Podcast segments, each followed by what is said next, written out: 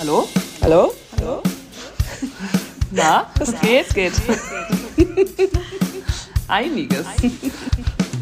Hallo und welcome to the Flint Show. Wir sind heute zu dritt, Kelly, Kim und Lena. Guten Morgen, ihr zwei. Äh, wie geht's euch? Guten Morgen. Ähm, Hattet ihr ein schönes Osterfest? Kim, du bist ja, warst ja nicht bei uns. Kelly und ich sind gerade auf Mallorca.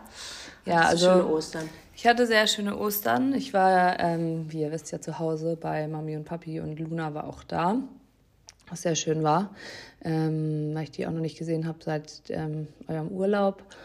Ähm, leider schleppe ich echt immer noch eine Erkältung mit mir rum. Es ist echt nervig ähm, und irgendwie ist es auch jetzt wieder, also es war irgendwie okay, so das ganze Wochenende, aber jetzt irgendwie wieder ein bisschen schlechter geworden. Aber es ist jetzt nichts Dramatisches, ehrlich gesagt. Aber irgendwie, jetzt, jetzt habe ich es heute irgendwie wieder doller und ähm, ja, ansonsten hatte ich echt mega, also ich muss echt sagen, ich habe ähm, außer Familie nichts eigentlich geplant gehabt, ganz ruhig. Ähm, bin irgendwie so mit dem Tag gegangen, immer guckt, wie es mir so geht. Ich gucke jetzt immer so ein bisschen, wie es mir auch in meinen Nebenwirkungen entsprechend ging, aber seitdem ich die Pause eingelegt habe und die Dosis ein bisschen reduziert habe, ist auf jeden Fall besser.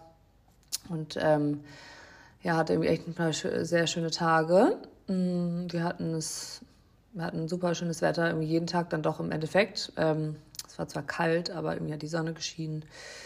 Und ähm, ja, waren viel mit dem Hund spazieren und irgendwie und der Hund wurde geschoren, habe ich gesehen. Sieht aus wie eine Ratte. Es ist ein Nackthund. Das ist peinlich. Sieht wirklich schrecklich aus. Ich meinte so auch zu Lena, ich gehe nicht mit ihm spazieren. Es ist wirklich, ich war so, okay, tschüss. Jetzt, jetzt bin ich nämlich wieder in Berlin. Aber Papi, Papi muss jetzt gefühlt wahrscheinlich die ganze Zeit mit ihm spazieren gehen. Nee, Papi fährt ja ah, nee, nach Mallorca. Aber ist ja auch egal. Auf jeden Fall, es musste aber echt sein, weil er hat, war so verfilzt unten drin. Und Mami saß, glaube ich, im Endeffekt echt fünf Stunden dann irgendwie zwei Tage lang da dran. Ähm, und hat den echt geschoben. Also es, es musste irgendwie sein, aber er sieht jetzt echt aus wie so ein kleines Rädchen. und dann ist pa Papi die ganze Zeit, hat ihn gestern die ganze Zeit an der Leine. Es sah so geil aus. ähm, aber er, ja, also Mami hat das echt. Das Gute ist, es wächst ja schnell. Ja, es, es, wächst schnell und es musste echt sein. Und echt Hut ab an Mami, die tat mir echt leid. Also es war irgendwie echt so mit, man sitzt auch in einer krummen Position und irgendwie so geduldig zu sein. Ähm, Wie hat er das denn mitgemacht ja, so lange er ist dann? auch so lieb. Aber ja, ja er macht es einfach mit. Er steht dann da einfach. Also jetzt in zwei Tagen gemacht. Ich glaube einmal so zwei Stunden und einmal so drei Stunden.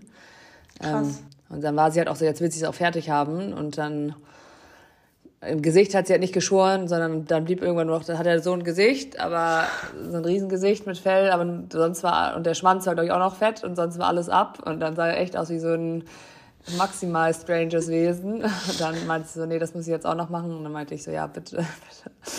Nee, aber jetzt ist er, er sieht trotzdem noch süß aus, aber ähm, natürlich. Aber er sieht halt rattig aus.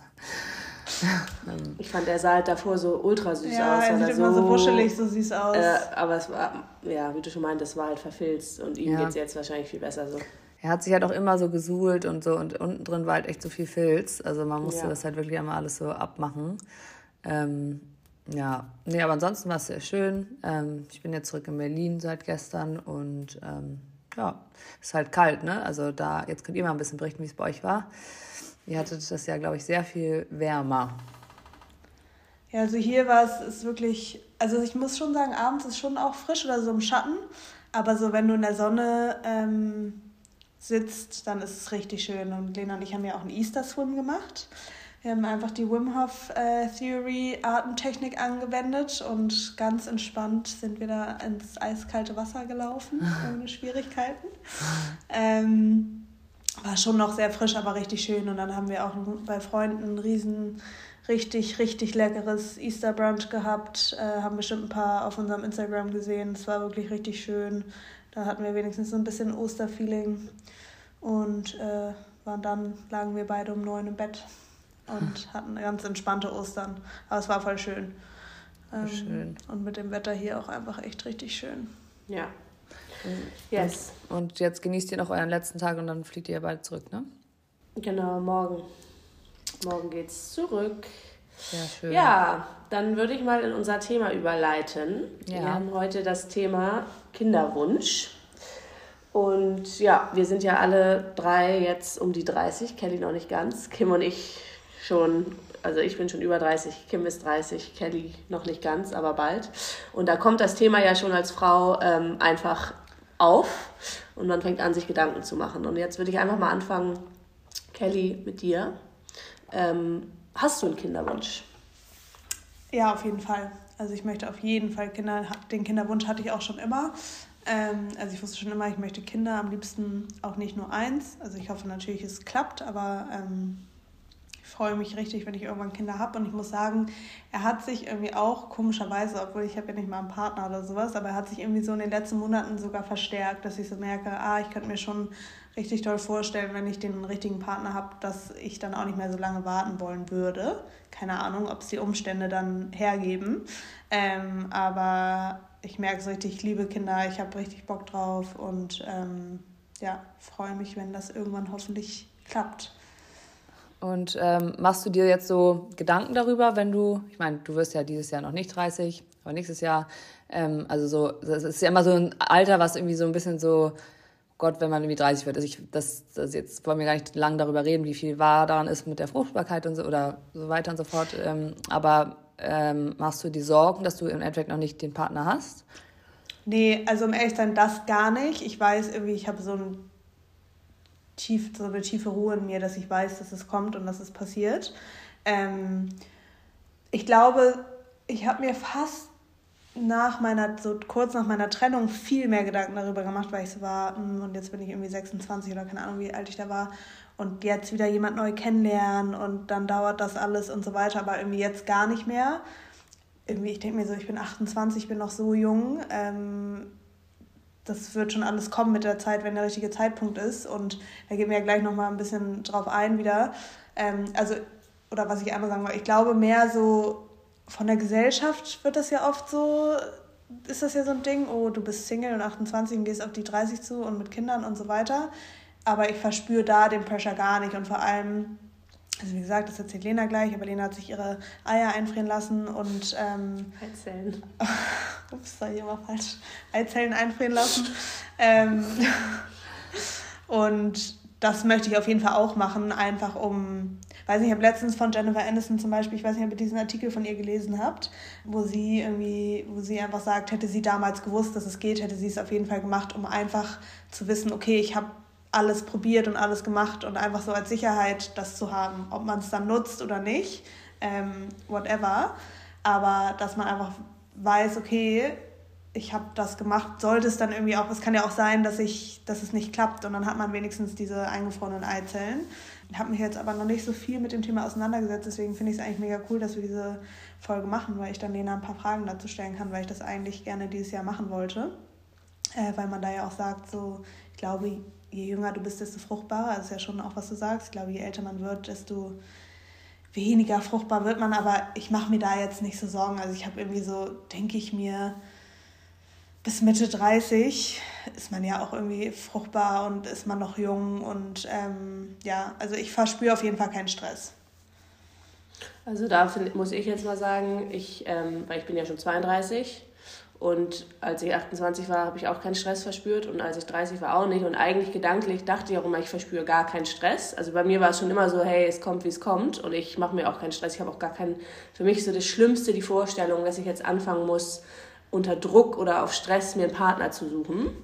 Und leider geht es ja gar nicht anders. Also du musst ja als Frau dann irgendwann, wenn, wenn du immer älter wirst und deine biologische Uhr in Anführungsstrichen tickt, dann musst du ja irgendwann anfangen zu sagen, scheiße, ich brauche jetzt irgendeinen Partner oder irgendeinen, irgendeinen Plan, wenn ich Kinder haben möchte.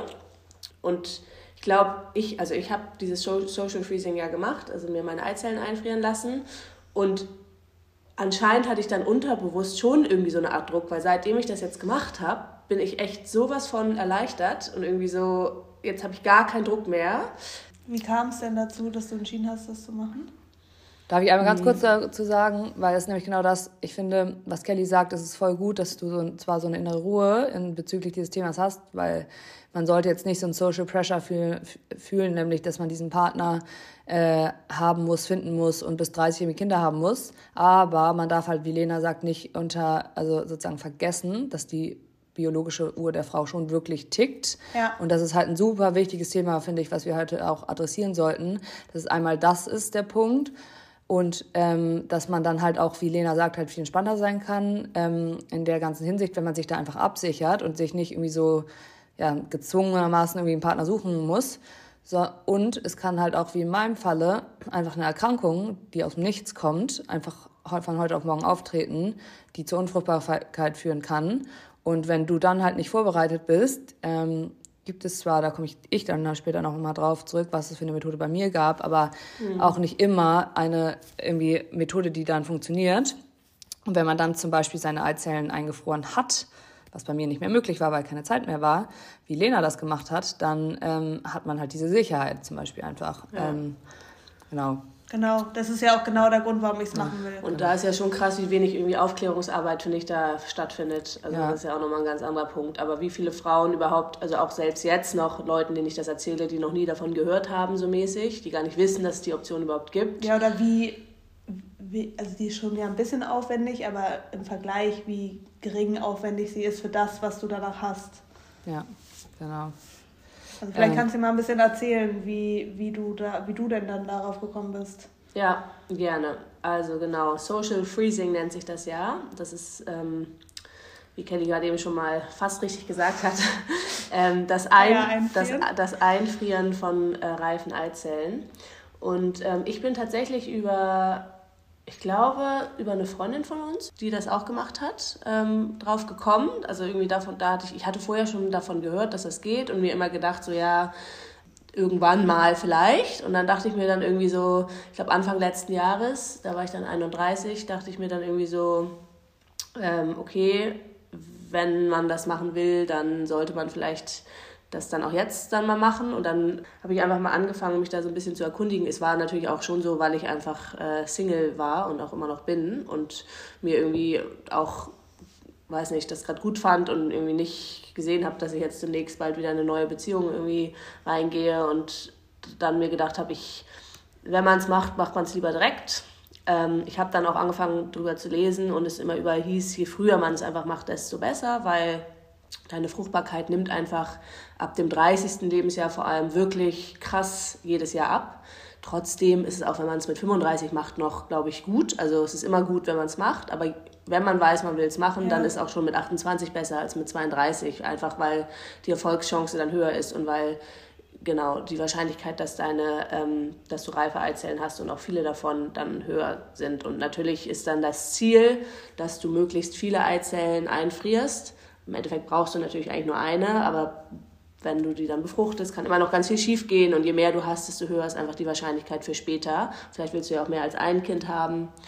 Ja, und eigentlich, ich bin ja bei solchen Sachen eigentlich immer so, dass ich das gar nicht überanalysiere. Das war bei mir schon, ist einfach so. Dann denke ich, ich will das jetzt machen und dann mache ich das und ähm, habe mich so ein bisschen erkundigt bin dann aber einfach in München in so ein Kinderwunschzentrum gegangen. Das fand ich dann irgendwie erstmal krass weird, weil jetzt nochmal auf das Thema Kinderwunsch zurückzukommen, bei mir ist es jetzt noch nicht so wie bei Kelly, dass ich das Gefühl habe, ich bin jetzt bereit für Kinder.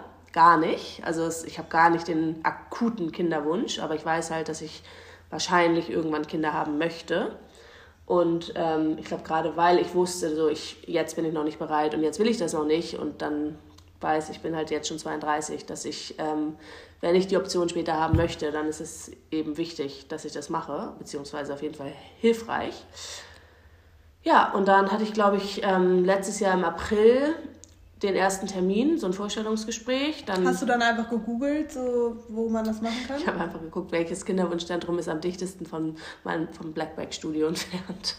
Und ja. bin dann da einfach hin. Ich bin da, bei sowas bin ich tatsächlich, also ich gucke dann schon einmal, wenn jetzt irgendwas nur grauenhaft schlechte Bewertungen irgendwo hat, dann vielleicht nicht, aber ich denke mir immer so hingehen und mir selbst ein Bild machen. Wenn ich es da jetzt schrecklich gefunden hätte, dann hätte ich es da ja nicht machen müssen. Ich bin bei sowas immer nicht so, ich kenne auch niemanden, der da war, also ich habe das einfach selber ja. bei ja. Google tatsächlich einfach geguckt, was ist am dichtesten, wo kann ich schnell mal in der Mittagspause für dieses Gespräch hin. Ähm, und dann bin ich dahin marschiert und dann fand ich es erst echt komisch, weil es war eben ein Kinderwunschzentrum und natürlich sind da nur Frauen, die jetzt ja. schon schwanger sind oder Kinder haben wollen und ich möchte ja jetzt gerade noch gar keine Kinder. Und dann ist mir irgendwie auch aufgefallen in diesem Gespräch, wie wenig ich eigentlich irgendwie dann doch wieder davon checke, was eigentlich alles so abgeht bei uns, also als Frau, was da so alles passiert und wie so ein Follikel wächst und, und wie das ganz genau alles mit den Hormonen ist und mit dem Eisprung und so. Und dann, also das war mir dann irgendwie, da dachte ich auch so krass irgendwie, ich, wie, wie das, sowas lernt man ja irgendwie nicht. Also man lernt es einmal in der Schule, aber weiß nicht, meine Frauenärztin redet mit mir nicht über sowas.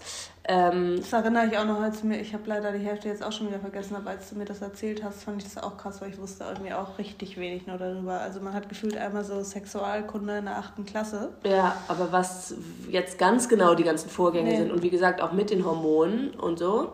Naja, und dann wurde, glaube ich, direkt am Anfang einmal halt ein Ultraschall gemacht und ähm, mein meine Hormone, mein Hormonspiegel irgendwie angeguckt, also geguckt, ob ich fruchtbar bin. Das fand ich eh auch schon mal cool, dass man das vielleicht auch mal herausfindet. Das kann man dann da recht schnell sehen? Ja. Okay, krass. Ja, also genau, anhand der Werte. Ähm, die Fruchtbarkeit wurde sozusagen bestimmt und dann ähm, ja, hat sie mir halt einmal erzählt, was da alles, was, wie das alles abläuft. Und dann musste ich einen Termin machen ähm, im, in der Tagesklinik, weil das dann im Endeffekt ist es dann so, wenn du dann dich dazu entscheidest, das zu machen, dann ähm, ist das immer an deine Periode angepasst sozusagen. Also startet am ersten Tag deiner Periode. Ist also zyklusabhängig. Du kannst nicht einfach irgendwann anfangen, das zu machen. Und das heißt, so ich zum Beispiel nehme die Pille, müsste die dann genau. absetzen? Du müsstest sie absetzen. Also ja. das war bei mir das Glück. Ich, ähm, ich habe eine Kupferspirale, also ich nehme keine Pille, keine Hormone. Ah, und die konntest du drin lassen? Die konnte ich drin lassen. Ja. Die konnte drin bleiben. Das war echt praktisch. Damit war der Aufwand halt auch noch kleiner. Mhm. Genau, und dann, ähm, also im Endeffekt ist es dann so, dass du dir Hormone spritzt, ähm, immer zur selben Tageszeit. Habe ich mir irgendwie dann ab dem zweiten Tag der Periode sozusagen spritzt, spritze dir jeden Tag. Immer morgens habe ich das gemacht. So eine Spritze, die gibst du dir selbst. Da dachte ich am Anfang, oh Gott, das kann ich nicht, aber das war voll okay. Ähm, und das ist ein Hormon, was, ähm, was das Wachsen von mehreren reifen Eizellen ähm, sozusagen begünstigt. Also das ist normalerweise hast du ja irgendwie, keine Ahnung, 20 bis 25 Eizellen im Zyklus, aber nur eine, die größte und reifste, wird dann abgetrennt und springt sozusagen, dann passiert der Eisprung. Und in dieser Methode geht es halt darum, möglichst viele reife Eizellen zu haben, die du dann auch alle entnehmen möchtest auf einmal. Und das ist ja sozusagen nicht das Natürliche. Deswegen spritzt du dir dieses Hormon. Und wie oft? Einmal am Tag habe ich das gemacht und nach vier Tagen war ich dann zum ersten Mal, also du gehst dann, bevor du startest, nochmal wieder zum Ultraschall und dann war ich, glaube ich, nach vier Tagen wieder bei, weil die müssen dann gucken, die wachsen und du merkst es auch. Also es fängt dann so ein bisschen an Wollte zu drücken. Fragen, hast du, ne hat man Nebenwirkungen? Also bei mir nur, dass du es halt, du, das ist so ein bisschen wie so ein Drücken im, im Unterbauch, aber sonst habe ich alles ganz normal gemacht. Ähm, ich glaube am Ende ein bisschen weniger Sport, also kein Sport, einfach um da irgendwie jetzt nicht, weil es auch einfach voll wurde. Und dann hat die nach vier Tagen schon gesehen, okay, bei mir wachsen die echt gut und schnell und da sind auch echt richtig viele. Und je mehr du halt hast, desto enger wird es natürlich. Ähm, und dann habe ich, glaube ich, noch zwei Tage weiter gespritzt und dann war ich nochmal da. Und dann äh, muss man sich dann auch noch so ein zweites Hormon spritzen, damit der Eisprung nicht vorzeitig ausgelöst wird. Und dann wird irgendwie. So, damit die die nehmen können vorher. Genau, also es ist ja so, weil der Körper eigentlich natürlich dann irgendwann sagen würde: hey, hier sind jetzt so viele große ähm, Eizellen, wir, die müssen jetzt mal hier weg und das soll halt nicht passieren. Deswegen wird das dann der Eisprung dann verhindert. Und dann kommt aber vor der Entnahme, wenn sie dann sagen, jetzt sind sie, die gucken dann genau im Ultraschall, wann sind diese Eizellen reif und groß genug und auch möglichst viele. Und wenn sie dann auf dem Ultraschall, natürlich auf beiden Seiten, an beiden Eierstöcken, wenn sie dann sehen, okay, jetzt ist es gut, dann spritzt du dir an dem Abend eine nochmal wieder was, was diesen Eisprung auslöst. Und dann hast du zwei Tage später, also am, nicht am Tag danach, sondern am Tag danach ist dann diese Follikelpunktion und dafür musste ich dann in so eine Tagesklinik. Das war auch unter so einer kleinen Vollnarkose, also man kriegt so einen Dämmerschlaf und man kommt nichts mit, also man schläft irgendwie so eine halbe Stunde. Und dann gehen sie mit einer Nadel unten durch pieksen einmal auf beiden Seiten und saugen diese Follikel ab, also die reifen Eizellen. Und ja, dann hoffen sie halt, dass sie möglichst viele von diesen Eizellen dann auch retten und einfrieren können. Und ähm, ich glaube, es kommt oft vor, dass man das zweimal machen muss. Damit man einfach genügend damit hat. man genügend hat. Und ich hatte Glück, ich hatte zum Glück sehr viele. Bei mir hat ein, ein Durchgang gereicht. Und ich glaube, das ist der Punkt, je jünger, desto mehr Eizellen hast du und desto besser geht's. Ich war halt auch noch jung, ich war 31, als ich es gemacht habe. Das ist schon sehr jung. Desto geringer ist auch der zeitliche Aufwand. Also was, was, wie, wie viel Zeit ist dann zwischen Eingriff und erster Spritze vergangen? Das waren tatsächlich, ähm, das war bei mir neun Tage. Das kommt aber auch genau drauf an, weil bei manchen dauert es ein bisschen länger, bis die reif sind. Es kommt auch auf deine Zykluslängen drauf an. Eine Sache, da würde ich einfach jetzt, wenn, wenn jetzt hier Zuhörerinnen von uns das machen möchten, ähm, schon schauen, wenn man anfängt, sich damit, ähm, also vom ersten Beratungstermin dass man es dann auch direkt machen will. Weil bei mir war es so, ich dachte mir, ich erkundige mich erstmal. Ich musste dann, man muss dann noch so, man braucht eine Vorsorgeuntersuchung vom Frauenarzt, man muss irgendwie, äh, man muss ja einmal dieses ähm, Aufklärungsgespräch in der Tagesklinik machen. Also man muss halt so ein paar andere Termine dann auch noch irgendwie abhaken, bevor man dann tatsächlich loslegt. Und dann war es, dann ist es ja an den Zyklus angeknüpft und dann war irgendwie Sommer und dann war die Praxis irgendwie einen Monat zu wegen Sommerferien. Danach war ich zwei Monate nicht da. Und dann letztendlich wollte ich dann eigentlich erst so sechs Monate nach meinem ersten Termin, habe ich dann gesagt, jetzt mache ich diesen Eingriff, habe da angerufen und dann musste ich halt nochmal wieder neu hin und weil sie meinten, in sechs Monaten kann sich im Körper so viel verändern, was auch logisch ist, aber dann musste ich das halt nochmal bezahlen, diesen, so. diesen Termin. Deswegen, also das ist schon, es ist leider sehr teuer. Wie teuer ist das? Gekostet? Es hat insgesamt irgendwie etwas mehr als 4000 Euro jetzt alles gekostet. Und dieses, das Einfrieren der Eizellen kostet auch pro Halbjahr nochmal 150 Euro. Ähm, und, und wie genau, lange jeder. wie lange sind die haltbar? Also eigentlich forever. Es gibt irgendwie anscheinend irgendein Gesetz, dass man, wenn man 42 ist, dass das damit irgendwas passiert. Aber ich glaube, das ist jetzt erstmal nur so, ich glaube, das stimmt nicht. Also so wie ich das mitbekommen habe, wenn du willst, für immer.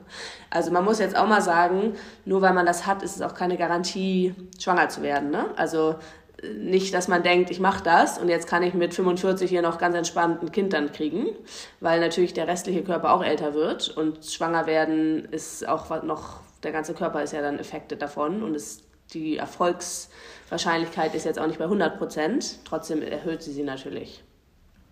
Ja. Ähm, ja, aber theoretisch könntest du die für immer einfrieren. Also den Gedanken finde ich irgendwie auch krass, dass jetzt einfach so. Wo, wo sind die da jetzt in München irgendwo eingefroren? Ja. Ich glaube, die sind in, äh, ich glaube, die sind tatsächlich in Erding. Okay. Flughafen. Ja. Oder Erlangen? Erlangen, da, da wo, da, da wo, da wo, da kann Kim jetzt gleich weiter erzählen. Da ist mein Eierstock auch gelagert. Ja. da können Sie sind zusammen. Ja, ja. zusammen. Ähm, aber erzähl mal ganz kurz, ähm, wie, was passiert denn dann, oder hast du es gerade schon gesagt, wenn du jetzt die nutzen willst? Dann müsste ich einfach sagen, hallo, ich möchte die nutzen und dann wird, wird, wird das befruchtet und dann wird es wieder eingesetzt. Und das kostet dann auch nochmal? Das, damit habe ich noch, so weit habe ich noch nicht, so weit bin ich noch nicht. Und Bestimmt, ähm, das wird dann genau über den Prozess wieder eingesetzt, wie sie entfernt wurden? Ähm, weißt du das? Ah, ich, ich weiß nicht, wie die wieder eingesetzt werden. Ich weiß nur, ich war ja in dieser Tagesklinik, als es gemacht wurde. Mhm. Und ich war da die Einzige, die da für Social Freezing war. Alle anderen Frauen waren da, weil sie wirklich jetzt ein Kind kriegen wollen. Also die wollten, die mussten das machen, weil sie leider natürlich nicht schwanger werden konnten. Ähm, und da hatten die meisten, das war irgendwie voll, also entweder haben sie ihren Mann mitgebracht, der dann in der Nachbarkabine so mäßig ein Haus weiter ähm, seine Samenspende abgegeben hat und dann direkt, also da wurden die Zellen, die entnommen wurden, direkt befruchtet okay. und direkt wieder eingesetzt. Ich, ich weiß Aber so nicht. So ist es dann ja wahrscheinlich auch, wenn du da einen Partner hast. Genau, ja, ja, das sowieso. Ja. Das, also das, die Befruchtung findet dann wenn man das dann auf dem Wege macht. Ich meine, ich, ich habe ja jetzt jeden Monat, komm, also ich, mein Zyklus ist trotzdem ja jetzt noch normal. Du ja eh erstmal versuchen, natürlich schwanger zu werden. Richtig, ja. also das, ähm, das sowieso. Das ist ja jetzt nur das Backup. Ja, aber ach so, das war dann auch noch so, das irgendwie krass. Ich habe mich da aber dann auch nicht mehr so richtig in, informiert. Also nach diesem ähm, Eingriff, das tat mir das schon weh. Also es tat doller weh, ehrlich gesagt, als ich dachte. Ähm, ich dachte irgendwie so, ja, pff, wird schon alles normal, aber gut, die haben da halt auch durchgepiekst auf beiden Seiten. Und dann sollte ich irgendwie auch so zwei Tage lang mich nicht so viel bewegen und ruhig bleiben, damit da irgendwie keine Blutungen irgendwie kommen. Und dann hat es irgendwie drei Tage oder zwei Tage später auf einmal so krass angefangen zu bluten, dass ich echt so eine Panik hatte und mir so dachte, oh Gott, oh Gott, was ist denn jetzt los? Ja, im Endeffekt habe ich dann da angerufen und dann war das einfach, waren das einfach meine Tage, die dann schon wieder, wieder so. kamen, was natürlich eigentlich im Endeffekt viel zu schnell, der Zyklus hat dann insgesamt nur 13 Tage gedauert, viel zu kurz war. Aber das ist auch klar, wenn du dir die ganzen Hormone spritzt und danach das wegfällt, äh, das und Östrogen, dann, dann kriegst du die halt. Das wusste ich halt noch nicht und da habe ich mich erst kurz erschrocken. Und hat das danach dein, ähm, deine Periode beeinflusst? Nee, auch richtig bei mir irgendwie Glück, direkt alles ganz normal wieder danach. Der Zyklus. Also ich, ähm, ja, wie gesagt, es ist schon einmal, es ist schon insgesamt vielleicht zwei Wochen Aufwand. Nervig. Du musst dir halt immer zur selben Tageszeit diese Spritzen geben. Die müssen auch kühl gelagert werden. Du musst das irgendwie können, dass du dir selber eine Spritze gibst. Da würde ich ja ähm, schon mal meine ersten Probleme. und dann ist halt das einmal nach, die zwei Tage nach diesem Eingriff tut es einfach ein bisschen weh, aber es ist voll okay. Und ja, ich, wie gesagt, hatte aber auch Glück, weil jetzt das noch ein zweites Mal zu machen, ist auch einfach echt teuer. Dann ja. nochmal die doppelten Kosten. Und die Krankenkasse übernimmt davon nichts, nada? Nee. Also in solchen Fällen nicht. Und ja, das finde ich, das ist schon auch, ich weiß nicht, ich hoffe, dass das jetzt mehr wird und irgendwie dann irgendwann auch mal gefördert wird von Krankenkassen. in anderen Ländern übernehmen das ja auch zum Teil Unternehmen. Das gibt es in Deutschland aber auch schon, ja? wenn unter das das Unternehmen okay. übernehmen. Ähm, aber ja, es ist natürlich irgendwie so für eine Frau so ein kleiner Schritt in Richtung Gleichberechtigung, weil du, gerade wenn du irgendwie arbeiten möchtest und Karriere machen möchtest, eben die, die Option ja. hast zu sagen, ich verlagere den Kinderwunsch nochmal in die Zukunft und das geht ja sonst nicht, aber es ist eben leider auch echt so teuer, dass sich das nicht alle leisten können. Ja, ja. das ist echt irgendwie krass traurig. Ich finde es traurig, dass es so teuer ist, nicht unterstützt wird und dass es einfach auch so wenig Aufklärung darüber gibt. Und dass es ich finde auch, echt, die Aufklärung ist wirklich. Also, das wirklich. Ist, das ist irgendwie so crucial einfach. Ja. Weil, ja, ich, also so, selbst wenn man ähm, einen Partner hat, wie ich, ja. und einen sehr großen Kinderwunsch hat, wie ich, und mein Partner ebenfalls, und wir jetzt vielleicht noch nicht geplant haben, dieses Jahr Kinder zu kriegen, aber auf jeden Fall in baldiger Nähe, weil natürlich weiß man, die biologische Uhr tickt irgendwie, in Anführungsstrichen, und wir haben auch beide Lust, irgendwie Kinder, wie gesagt, Kinder zu bekommen, ähm, gibt es auch gewisse Schicksalsschläge, die einem dann auf einmal einen Strich durch die Rechnung ziehen, womit man halt nicht rechnet. Und das ist nicht nur unbedingt eine Krebserkrankung, das können auch ganz andere Sachen sein. Oder man, man ist halt generell nicht fruchtbar. Also das ist ja auch immer so eine Thematik.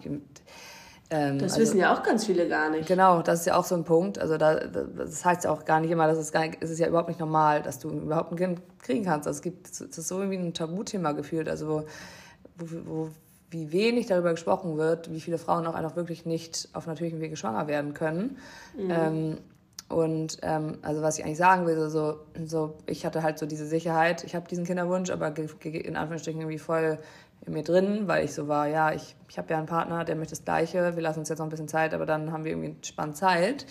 Und ähm, ja, schwuppsdiwupps kam dann halt auf einmal eine, ja, meine Diagnose Krebs und dann ist es halt so, wenn du eine, ja, es kommt halt ein bisschen drauf an, aber wenn du halt eine eine Chemotherapie machen musst ähm, in, im Anschluss. Also manchmal musst du ja gar nicht ähm, operiert werden, das kommt ja auf die, also die Krebsart komplett drauf an, aber ähm, wenn du eben eine Chemotherapie machen musst, egal, ähm, dann kannst du halt, ähm, kann es halt sehr zu sehr hoher Wahrscheinlichkeit zur Unfruchtbarkeit irgendwie kommen. Und ähm, das Problem ist halt, dass, oder bei mir war es wirklich so, ich muss wirklich sagen, dass wirklich das so eine Krebs war die erste shocking Diagnose, aber das war wirklich so eine zweit, eigentlich gefühlt gleich hochwertig schock, schockierende Diagnose für mich, weil ich einfach so einen starken Kinderwunsch irgendwie mit drin habe. Und das habe ich auch dann erst gemerkt. Also wirklich, wenn man das erste Mal im Leben wirklich so damit konfrontiert wird, dass man eventuell keine Kinder kriegen kann, obwohl man es deep down irgendwie so möchte. Und ich hatte das vorher irgendwie nie so auf eine so krass gewährt oder so darüber nachgedacht einfach, aber es war für mich wirklich so, ich meine, die hat mich auch so ein bisschen erlebt in der Zeit. Ich war mir so parallelisiert, was das Thema angegangen ist und bei mir war es vielleicht auch nochmal eine extreme Situation, weil es gibt dann halt verschiedene, entweder du kannst die Chemotherapie aufschieben oder du kannst sie halt eben nicht aufschieben und wenn du sie ähm, aufschieben kannst, dann ist es halt Lenas Option, also ähm, die, die Option, die man machen sollte. Also, aber du brauchst halt dafür Zeit, weil du, wie Lena ja eben schon erklärt hast, du musst halt auf deinen Zyklus warten, du musst dann dir ähm, ein paar Tage davor schon die Spritzen geben und du kannst halt nicht, also sagen wir mal so, wenn du die Chemo aufschieben auf, auf, ähm, kannst für eine gewisse ähm, Zeit, dann ist das der, ähm, der Weg, also sagen wir mal, der im Moment noch normale Weg to go in Deutschland, wenn man das dann überhaupt macht, ähm, bei einer, so einer Erkrankung wie ich. Aber ich hatte halt keine Zeit, weil ich eben ähm, ja, erstens den Tumor so schnell es geht entfernen musste und danach direkt die, ähm, ja, sagen wir mal so, ich mache ja keine klassische Chemotherapie, ich mache ja eine andere Art von Chemotherapie, aber ähm, die, man weiß ja vorher nicht genau, wie fortgeschritten der Krebs ist und was genau für eine, für eine ähm, Therapie du machen musst. Ähm, und bei mir war es aber schon so, dass sie auf jeden Fall wussten, dass es bösartig ist und dass ich wahrscheinlich nicht mit, mit 0,0 daraus gehen werde. Ähm, und dementsprechend man sich irgendwie schon absichern musste. Und ähm, ja, also und dann hast du halt, wie gesagt, ich hatte halt nicht mehr die Zeit, weil ich, ähm, sie, sie, sie wussten oder hätten dann gewusst, dass man bei mir direkt danach, äh, nach der OP so schnell es geht, mit der, ähm, mit der Chemo anfangen muss, äh, mit der Therapie. Und dementsprechend ähm, das, war das halt keine Option mehr ähm, für mich. Aber es gibt halt tatsächlich noch ein weiteres Verfahren, ähm, was in Deutschland eigentlich noch kaum verwendet wird, aber in Amerika schon vermehrt, wo sie also quasi anstatt der Eizellen den Eierstock oder Ei Teile des Gewebes des Eierstocks ähm, einfrieren und also auch entnehmen und dann ähm, quasi ähm, ja, einfrieren, genau wie die Eizellen. Und in meinem Falle oder im Falle einer akuten Erkrankung mit irgendwie Folge von einer Chemotherapie, also sagen wir mal so, wenn man jetzt nicht kerngesund ist und einfach einen Kinderwunschplan hat, weil da kann man das nämlich auch ganz normal einfach machen, wenn man das möchte, anstatt der Eizelleneinfrierung, ist es dann halt so gewesen, dass ich sozusagen sowieso operiert wurde und ähm, auch in dem Bereich äh, ja geöffnet wurde. Mir wurde ja, in, also sagen wir mal, der Eierstock lag dann auch ähm, der linke Eierstock wurde mir dann halt mit entfernt, obwohl der jetzt nicht von Tumorzellen betroffen wurde und eben eingefroren.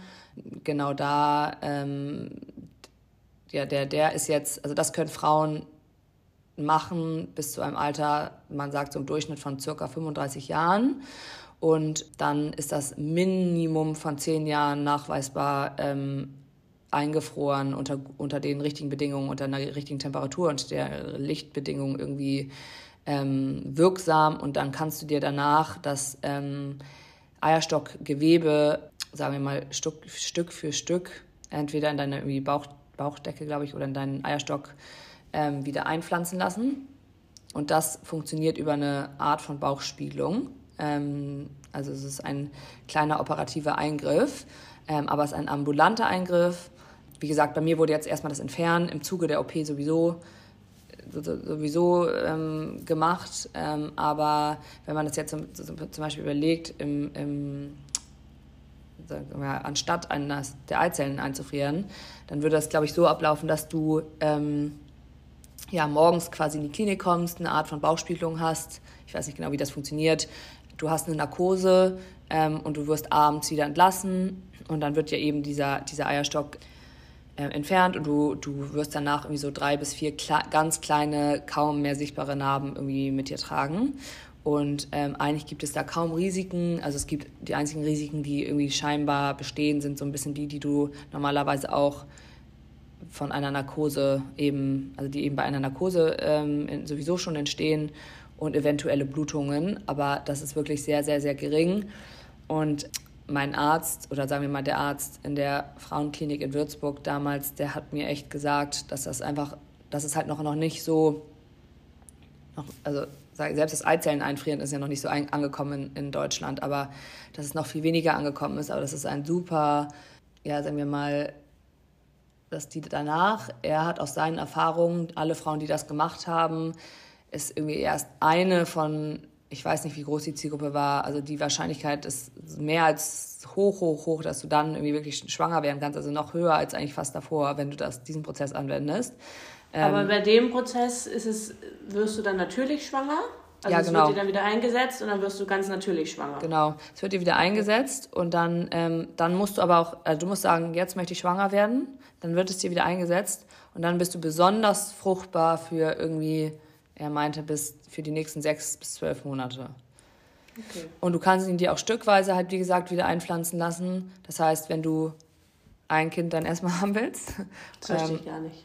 Ich finde das auch so crazy. Ja, und dann schneidest halt, du den in der Hälfte durch und hier jetzt ja, mal ein Kind. Die nehmen halt so kleine, kleine Gewebe, Teile des Gewebes. Also zum Beispiel können sie auch schon am Anfang irgendwie ein bisschen weniger als 10% entnehmen des Gewebes, eingefrorenen Gewebes, um zu gucken, wie fruchtbar du bist. Ähm, und äh, dann, dann kannst du halt sagen, okay, ich möchte irgendwie mehrere Kinder haben, deswegen nehmen sie halt, keine Ahnung, also kann sie halt verschiedene Teile des Gewebes nehmen, einpflanzen und dann sagst du, dann bist du halt besonders fruchtbar für die nächsten sechs bis zwölf Monate irgendwie. Aber dann, wie gesagt, dann musst du halt auch mit Sicherheit sagen, dass du jetzt ein Kind haben willst, weil es dann eben ja, der, der Fall sein wird. Ähm, und der Prozess ist deutlich günstiger. Ähm, Ach, echt? Ja. Ähm, also die, warte mal, wie war das nochmal? Äh, die Kosten waren für das, die, der operative Eingriff inklusive Lagerung des ersten Jahres waren 390 Euro. Krass. Und dann ähm, muss man noch selber den, musste ich noch selber den Transport von Würzburg nach Erlangen ähm, organisieren. Das muss halt direkt vor Ort, muss dann da jemand sein und mit dem Hubschrauber direkt ähm, dahin geflogen werden, damit es richtig ähm, sofort eingefroren und eingelagert wird.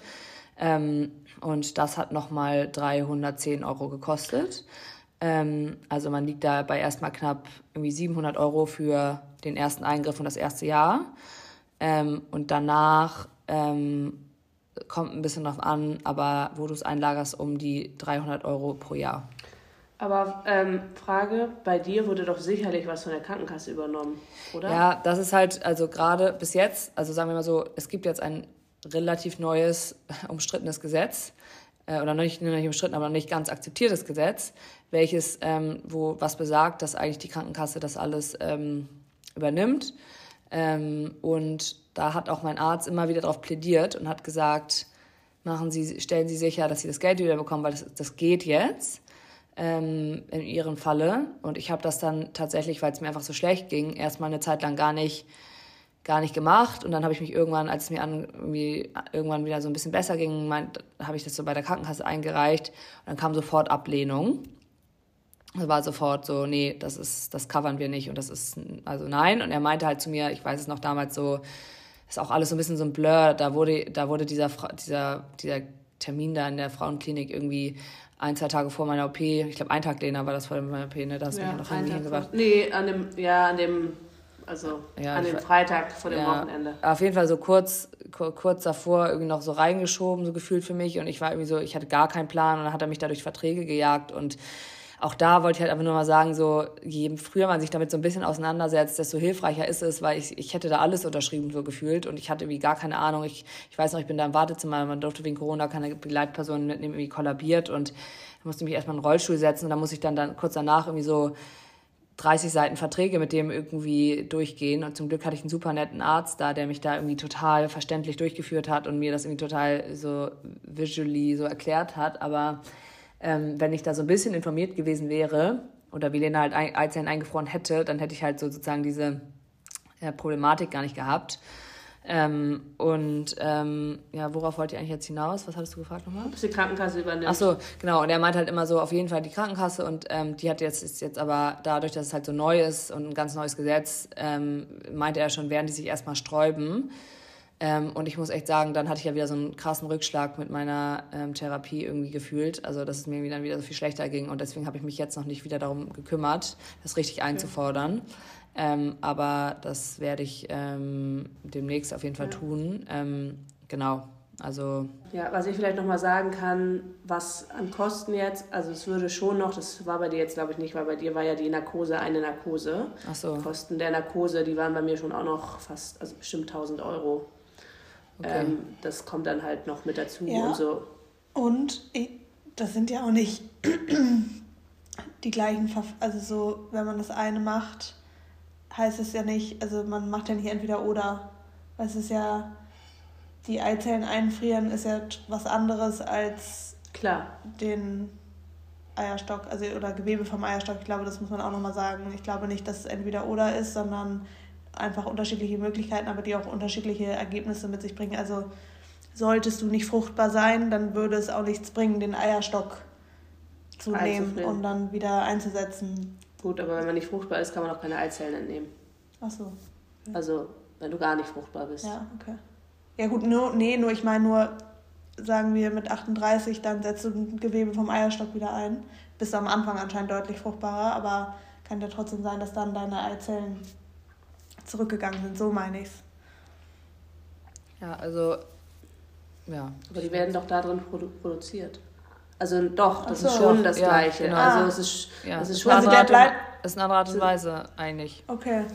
Also bei beiden wird das, bleibt dein Erbgut sozusagen jung und okay. deswegen fruchtbar. Okay. Trotzdem, was jetzt nochmal der Unterschied ist, für mich ein großer Unterschied, bei mir wird, wer, wird dann die Eizelle im, im Glas befruchtet, wenn ich das Verfahren dann tatsächlich benutze und die befruchtete Eizelle wieder eingesetzt. Und bei Kim und würde sie es so machen, wieder weil sie hat ja noch einen anderen Eierstock, aber dann würde es so ganz natürlich schwanger werden. Genau.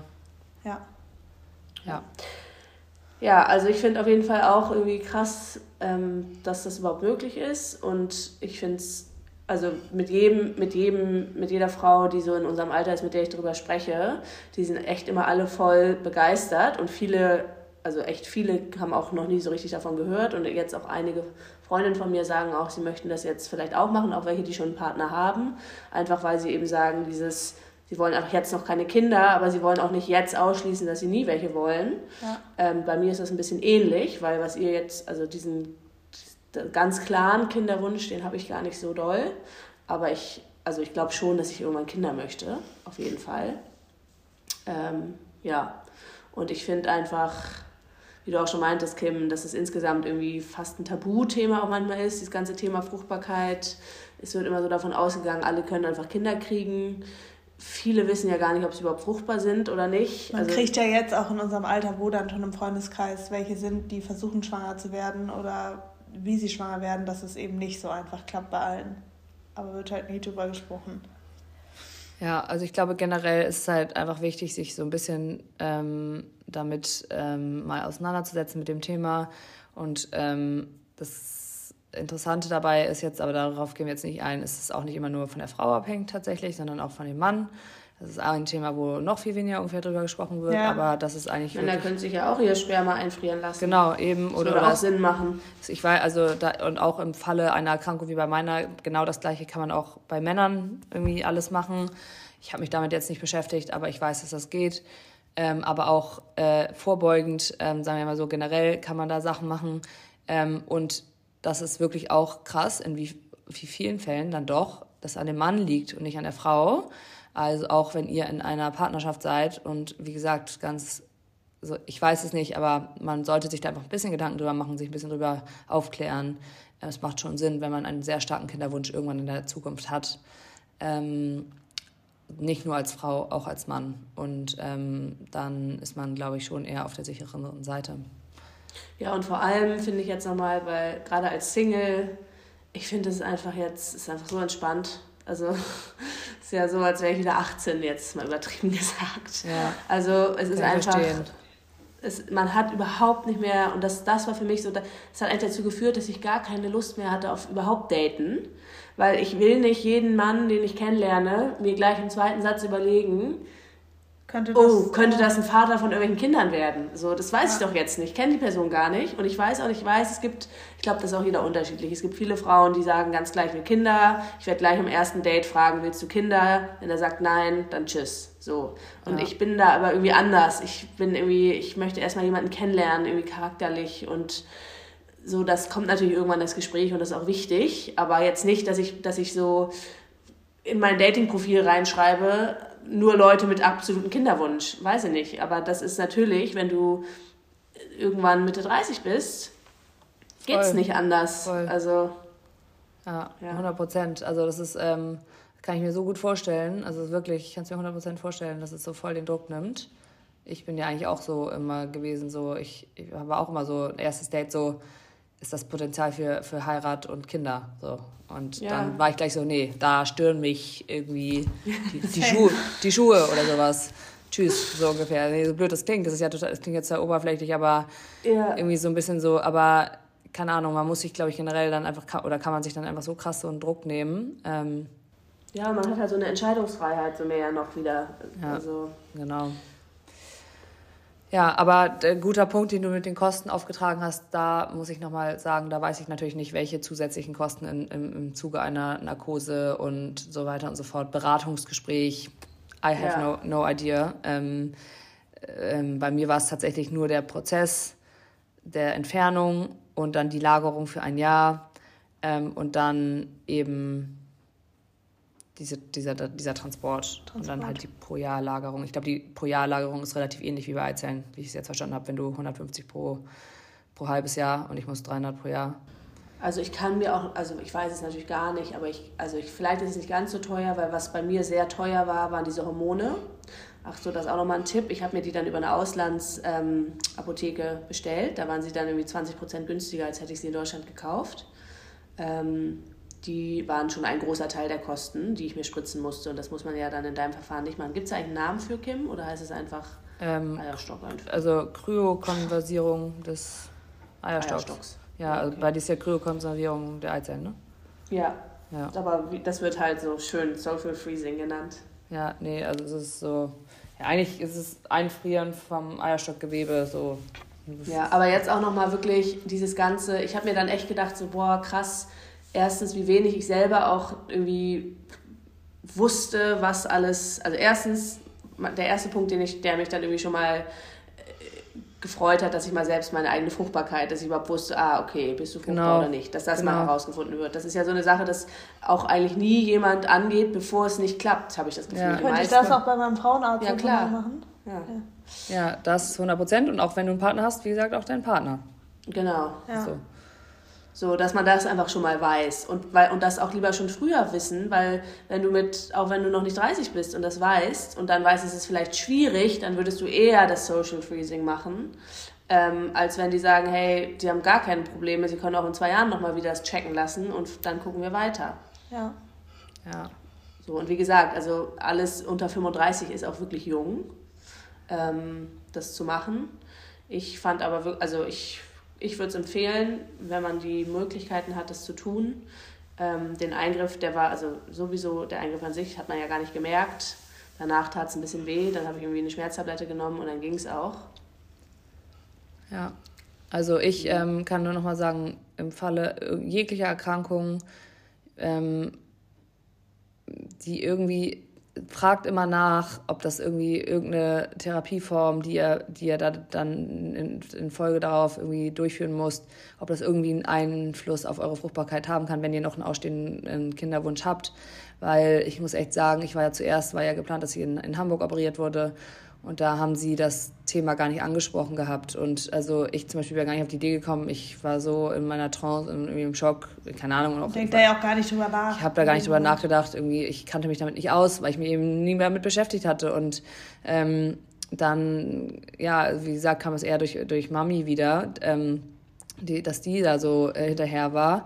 Plus in Würzburg war das dann halt ganz anders. Da waren die halt so richtig doll ähm, hinterher und auch connected mit der Frauenklinik ähm, und haben das alles zusammen da kooperiert und zusammen gemacht. Also man musste halt auch selber echt nachhaken. Also je, nachdem, was ihr habt, was ihr macht, so seid ihr irgendwie, irgendwie penetrant hinterher und irgendwie nachfragend und fordernd ja. irgendwie. Ähm, weil leider legt einem das nicht jeder Arzt aufs, aufs Tablett und sagt, hey, das und das kann danach passieren. Zum Beispiel die Ärzte in Hamburg hatten gefühlt halt wirklich was ja auch irgendwie gut ist, erstmal wirklich im Auge diesen bösartigen Tumor so schnell es geht ähm, rauszubekommen aber so ein bisschen so das Leben danach, ähm, ja, ist ja auch sehr entscheidend, irgendwie gerade wenn man noch so jung ist ähm, und wenn Kinderwunsch noch so ein großes Thema ist. Ja, und, und man und macht es nicht zu einem Tabuthema, vor ja. allem nicht in Beziehungen oder mit wem auch immer, sondern ja. man kann da ja offen drüber reden. Voll. Voll. Das ist ja echt auch, also, ja. Und es gibt gute Möglichkeiten und ähm, ja, sind leider noch teuer.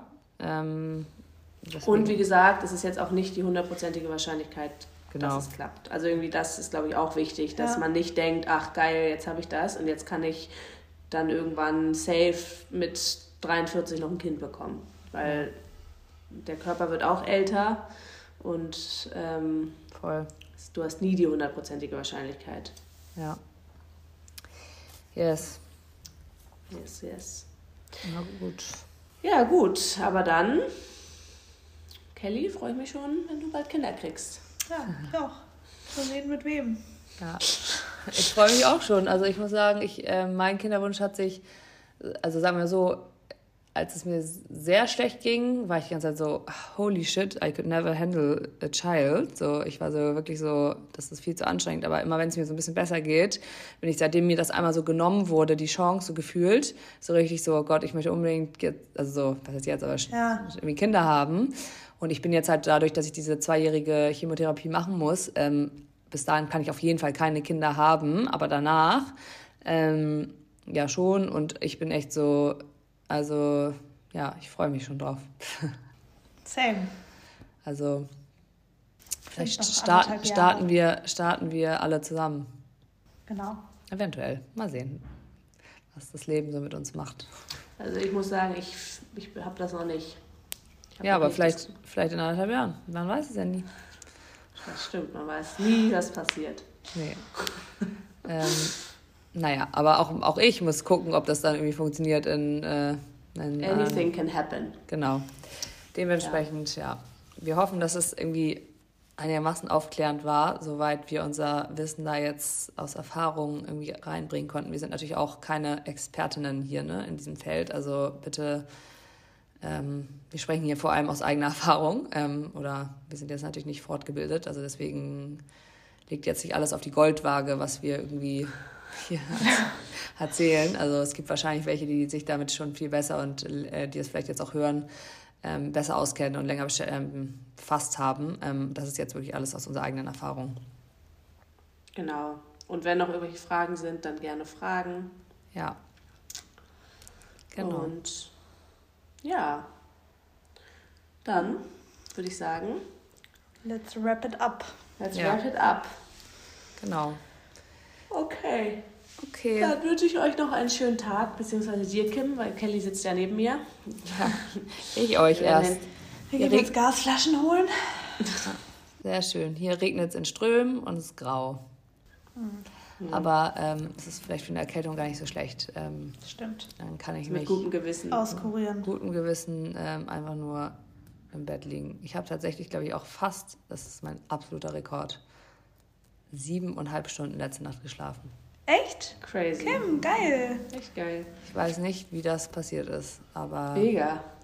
Ich bin auf jeden Fall im Auto direkt eingeschlafen nach Berlin ungefähr. Ähm, oder so um 20 Uhr auf jeden Fall. Und dann war ich ja zwischendurch mal wach, als ich natürlich aus dem Auto aussteigen musste und irgendwie mich fertig machen musste und sowas. Aber dann habe ich nochmal bis 4.30 Uhr geschlafen. Ähm, also 4.30 Uhr ist auf jeden Fall auch schon ein guter Rekord. Ausgeschlafen. Ja. Ja, aber ich fühle mich trotzdem mega müde. Ich glaube, ich lege mich jetzt direkt wieder hin. Ja, ist auch gut, bist ja auch krank. Ja. Okay. Naja, gut, dann wünsche ich euch einen schönen Tag. Genießt noch ein bisschen die Sonne außer eure Duties. Dankeschön. Und ähm, bis dann. Tschüss. Tschüss.